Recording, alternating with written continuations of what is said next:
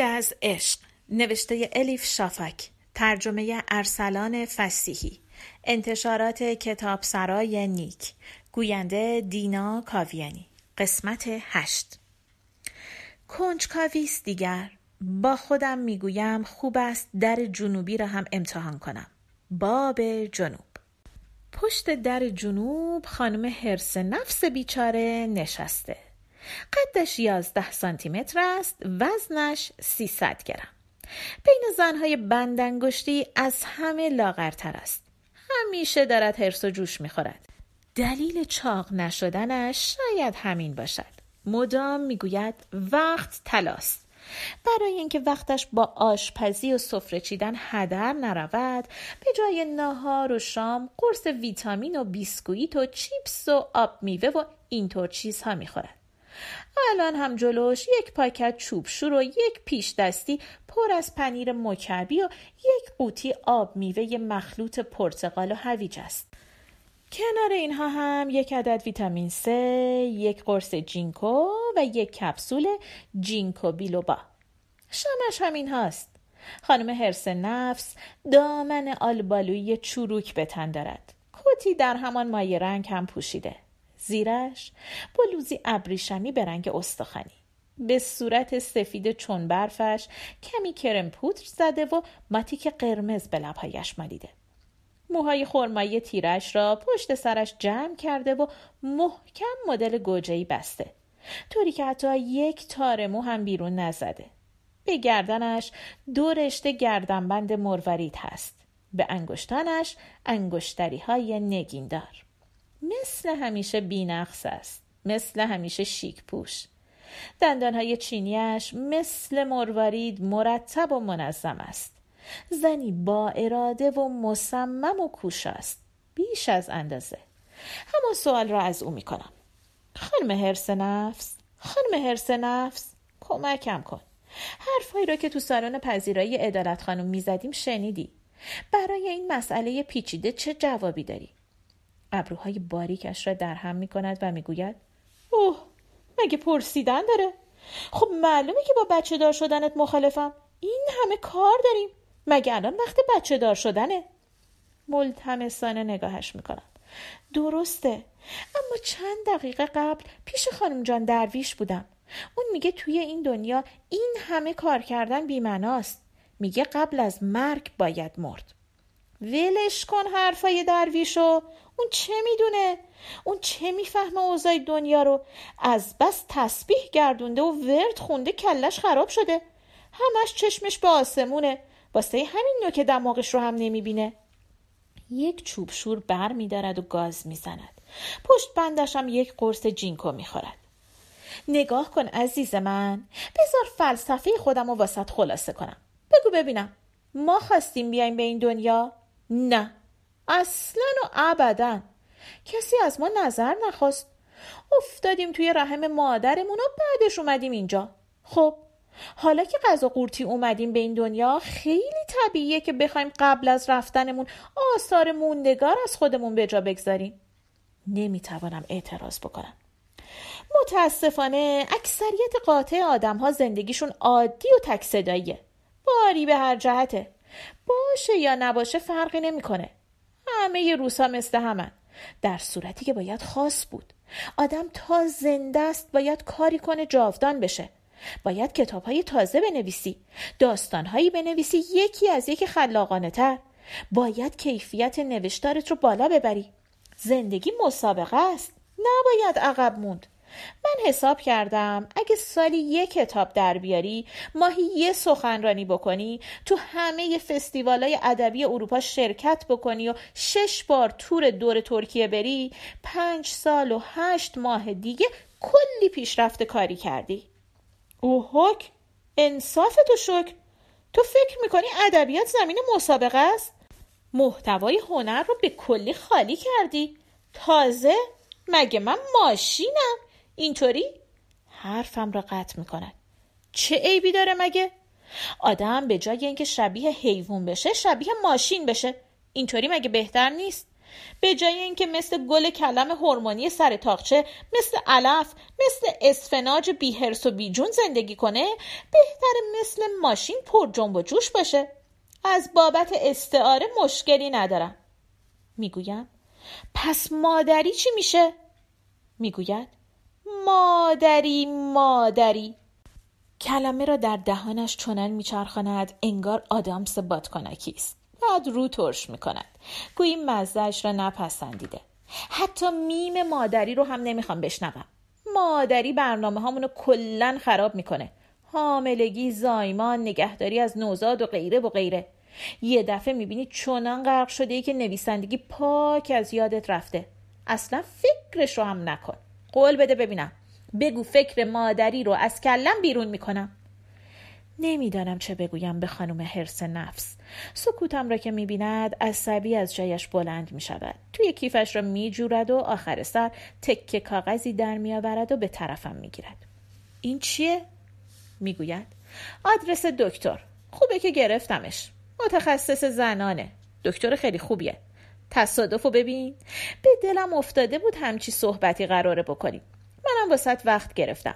شنبه عصر ساعت شش و نیم منتظرته. آخه واسه چی؟ چشمهایش برق میزند. لحن صدایش را به طرز غریبی ملایم میکند. عزیز من نگاه کن. مسئله رو از ریشه حل میکنیم. تصمیم گرفتم تو رو نازا بکنم. این عمل همه مسائل مزخرف و مهمل رو که فکرتو مشغول کرده از بین میبره. راه حل قطعی. از عصبانیت صدایم میلرزد و داد میزنم زنی که مگه من گربه خونگیم؟ خانم هرس نفس میگوید هر طور دلت میخواد. طوری که انگار برایش بی اهمیت باشد شانه هایش را تکان میدهد. غور و لند کنان دور میشوم. در شمالی مانده که هنوز امتحانش نکردم. باب شمال. از وقتی خودم را شناختم از این در واهمه داشتم، اما بدون آن هم اموراتم نمیگذرد. تازه حالا که سه در اول را دیدم نمیشود به آن سر نزنم. پشت در شمالی خانم روشن فکر منزوی زندگی میکند. بیشتر اوقاتش در کتابخانه تاریک قصری ملال‌آور می‌گذرد که پنجره‌هایش را تار عنکبوت و دیوارهایش را پوسترهای چگوواراا و مارلون براندو پوشانده و پرده‌هایش مخمل سرخ است. لباس بلند هیپی‌ها را به تن می‌کند که تا روی زمین کشیده می‌شود. بعضی وقت‌ها هم دامن منگوله‌دار هندی. دور گردنش شال رنگی ابریشمی می‌بندد. دستبندهای طرح شرقی دستش میکند. اگر به سرش بزند میرود خالکوبی میکند یا روی بینیش نگین میکند. موهایش را مانده به روزش یا روی شانه‌هایش پریشان میکند یا همینطوری جمع میکند. تمرین راجا یوگا و ریکی و مدیتیشن میکند. افسوس که علی رغم این همه مدیتیشن هنوز نتوانسته سیگار را ترک کند. همیشه سیگار یا سیگار برگی ظریف گوشه لبش است. حتی اگر نکشد هم جویدن توتون را دوست دارد. بزرگترین اندازه کیف دستی را می‌خرد تا کتاب و دفتر و فتوکپی‌هایش در آن جا بگیرند. هر جا که برود این هیولا را هم مثل ساک با خودش می‌برد. ذهن خانم روشنفکر منزوی این روزها با روش‌های جایگزین تغذیه درگیر است. الان هم جلوش این چیز هاست. یک بشقاب اسفناج ارگانیک و خوراکی کدر پخته شده با سویا و زردچوبه. گیاهخوار است. سال هاست گوشت نمیخورد. مرغ نمیخورد. ماهی نمیخورد. میگوید با خوردن حیوانات ترس از مرگ آنها را هم به معده سرازیر میکنیم. میگوید برای همین مریض میشویم. به جای آنها باید گیاهان صلحجو و آرام و سبز بخوریم. اسفناج، جعفری، نعنا، گشنیز، ترخون. میگویم خانم روشن فکر منزوی خانم روشن فکر منزوی میگم نظرت چیه در مورد مسئله مادر شدن؟ با تو هم مشورت کنم. با حد اکثر بدبینی و تردیدش میگوید مشورت مگر فایده‌ای هم داره؟ آدم‌ها چیزی را میشنوند که دوست دارن بشنوند. چنان نقطه‌ای هست که دیگر هیچ چیز به قالب کلام در نمیآید. ویتگنشتاین بیهوده در باب جایی که زبان به پایان میرسد بحث نکرده. پیشنهاد میکنم تراکتاتوس را بخوانی. الان بی خیال تراکتاتوس بشو. زبان هم اگر به پایان رسیده تو استثناء قائل بشو و بگو تا اینجا آمدم که جواب تو رو بشنوم. در این صورت دعوتت میکنم درباره مفهوم قبطه بیاندیشی. در زندگی روزمره گمان میکنند قبطه حسی ساده است، در حالی که مفهوم قبطه مسئله‌ای به غایت فلسفی است. آنقدر مهم است که به انسانها و وقایع جهت می‌دهد. ژان پل سارتر حتی می‌گفت افراط‌گری‌های سیاسی مانند نژاد پرستی و بیگانه ستیزی ریشه در قبطه دارد، در کشش فرد به وجوه امتیازی که گمان می‌برد خودش از آنها بی بهره است و دیگران مالکش هستند. خانم روشن فکر منزوی عزیزم، خواهش می‌کنم به زبانی ساده‌تر توضیح بدهید. پس بذار اینطور بگم، یک ضرب المثل قدیمی هست، حتما شنیده ای، مرغ همسایه قازه. یعنی اگه بچه دار بشی به همجنسات که بچه دار نشدن و در کارشون موفق شدن حسادت میکنی، اگه در کارت هم موفق بشی به زنهایی که بچه دار شدن حسادت میکنی. هر راهی که انتخاب بکنی فکر و ذکرت میشه راهی که انتخاب نکرده ای. نومیدانه میگویم. مطمئنی؟ سرش رو تکان میدهد. به تاریخ بشر نگاهی بنداز. این همه جنگ و خونریزی و ویرانی. جنگ جهانی اول که شروع شد میدونی چی میگفتند؟ میگفتند جنگی که همه جنگ ها رو به پایان میرسونه. زکی. معلومه که اونطور نشد. جنگ ها تموم نشد. تموم هم نمیشه. چون روی زمین نه برابری هست و نه عدالت. عدم توازن قوا. بی‌عدالتی در تقسیم درآمد، فاصله وحشتناک طبقاتی، اینها تضاد رو تشدید میکنند. این دیالکتیک زندگیه. تز باید باشه که آنتی تز باشه. این دو با هم درگیر میشن تا سنتز به وجود بیاد. رسما آه میکشم. پل کله، نقاش مشهور سوئیسی، بی خود و بی جهت فرشته تاریخ رو اونطور بیچاره و بی کس نکشیده. آنگلوس نووس حیران، راستی نوشته های والتر بنیامین درباره فرشته تاریخ رو خونده ای؟ اگه نخونده ای؟ بی صبرانه میگویم. خانم روشن فکر منزوی، یه خورده یواشتر، داری از این شاخه به اون شاخه میپری. میبخشی. برگردیم سر موضوع صحبتمون. همونطور که گفتم، هر راهی که انتخاب بکنی فکر و ذکرت پیش اون یکی راه میمونه، پیش دیگری. ببین، این دیگری مسئله مهمیه. در وضعیت تو میتونیم بهش سندروم زن دیگر هم بگیم. لویناس بنیان اخلاق را در ارتباطی چهره به چهره میابد که با دیگری برقرار میکنیم.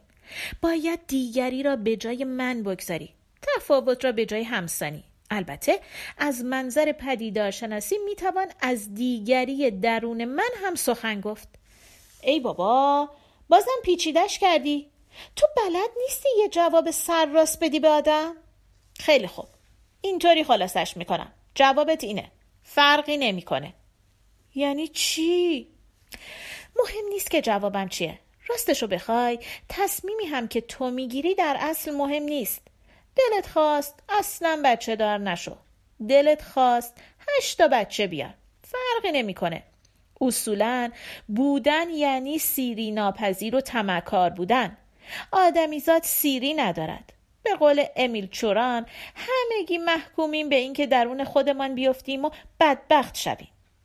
باد سردی میوزد، میلرزم. خانم روشنفکر منزوی به حرف زدن ادامه میدهد. از طرف دیگر انگار دمق و دلخور میشود. هرچه بیشتر حرف میزند دل چرکین تر میشود. این زن همیشه همینطور است. زیر بار معلومات له میشود. در خراب کردن روحیه خودش رو دست ندارد. تازه به این هم قانع نمی شود. اوقات اطرافیانش را هم تلخ می کند. پشیمان می شوم از اینکه پایم را توی این قصر گذاشتم. اونطوری هم باشه فرقی نمی کنه، اینطوری هم باشه فرقی نمی کنه. نویسندگی رو هم اگه انتخاب کنی، مادر بودن رو هم اگر انتخاب کنی، هر دوشون رو هم اگه انتخاب کنی، حتی اگه هیچ کدومشون رو انتخاب نکنی، باز هم فرقی نمی کنه. زندگی همیشه ناقص میمونه.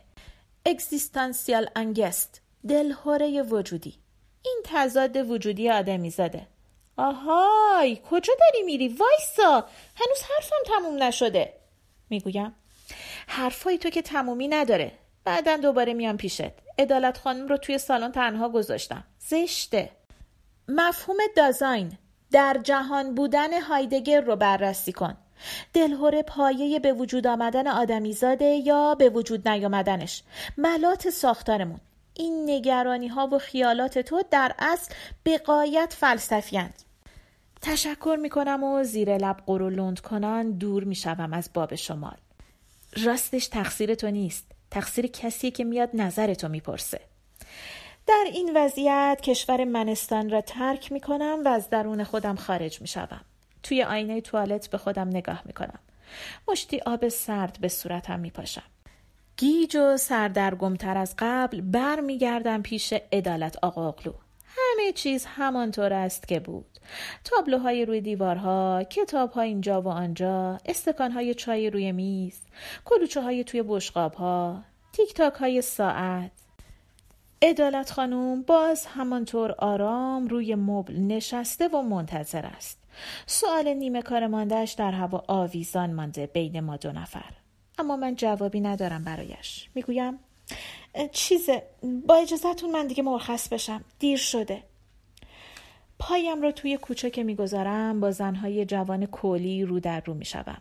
نزدیک شدنم را که میبینند صحبتشان را قطع میکنند و از سر تا پا براندازم میکنند. بعد طوری که انگار هستیم شوخی بزرگ بوده به همدیگر نگاه میکنند و میخندند. یکیشان گوشواره های طلایی‌اش را در هوا میرقصاند و میگوید چی شده خوشگل من؟ انگار دلت گرفته. دستت رو بده به من تا دردتو بخونم و دواتو بگم. هم دلم میخواهد روحم را بکشم و بروم، هم دلم میخواهد پیشنهادش را قبول کنم. میگویم فال رو بیخیالش، به جاش اینجا با همدیگه سیگار بکشیم. انگار گفته باشم با همدیگر بانک بزنیم. یک دفعه چنان جدی می شوند که با شک به صورتم نگاه می کنند. اهمیتی نمی دهم. می روم پیششان و لب پیاده رو می نشینم. پاکت سیگار را از کیفم در می آورم. درست همان موقع تبسمی نامحسوس می نشیند بر لبان زنی که لحظه قبل می خواست فالم را بگیرد. می آید و آرام سمت راستم می نشیند. چند ثانیه بعد آن یکی هم به ما ملحق می شود. دم غروب ده پانزده قدم آن طرفتر از خانه آقاقلو من و دو زن کولی نشسته ایم لب پیاده رو. بالای سرمان ابر کوچکی از دود سیگار شکل گرفته که ناز کنن این طرف و آن طرف می رود و برای یک لحظه هم که شده حس می کنم می توانم همه سوال هایی را که جوابشان را نمی دانم فوت کنم بروند، مثل فوت کردن دود. پایان قسمت هشتم.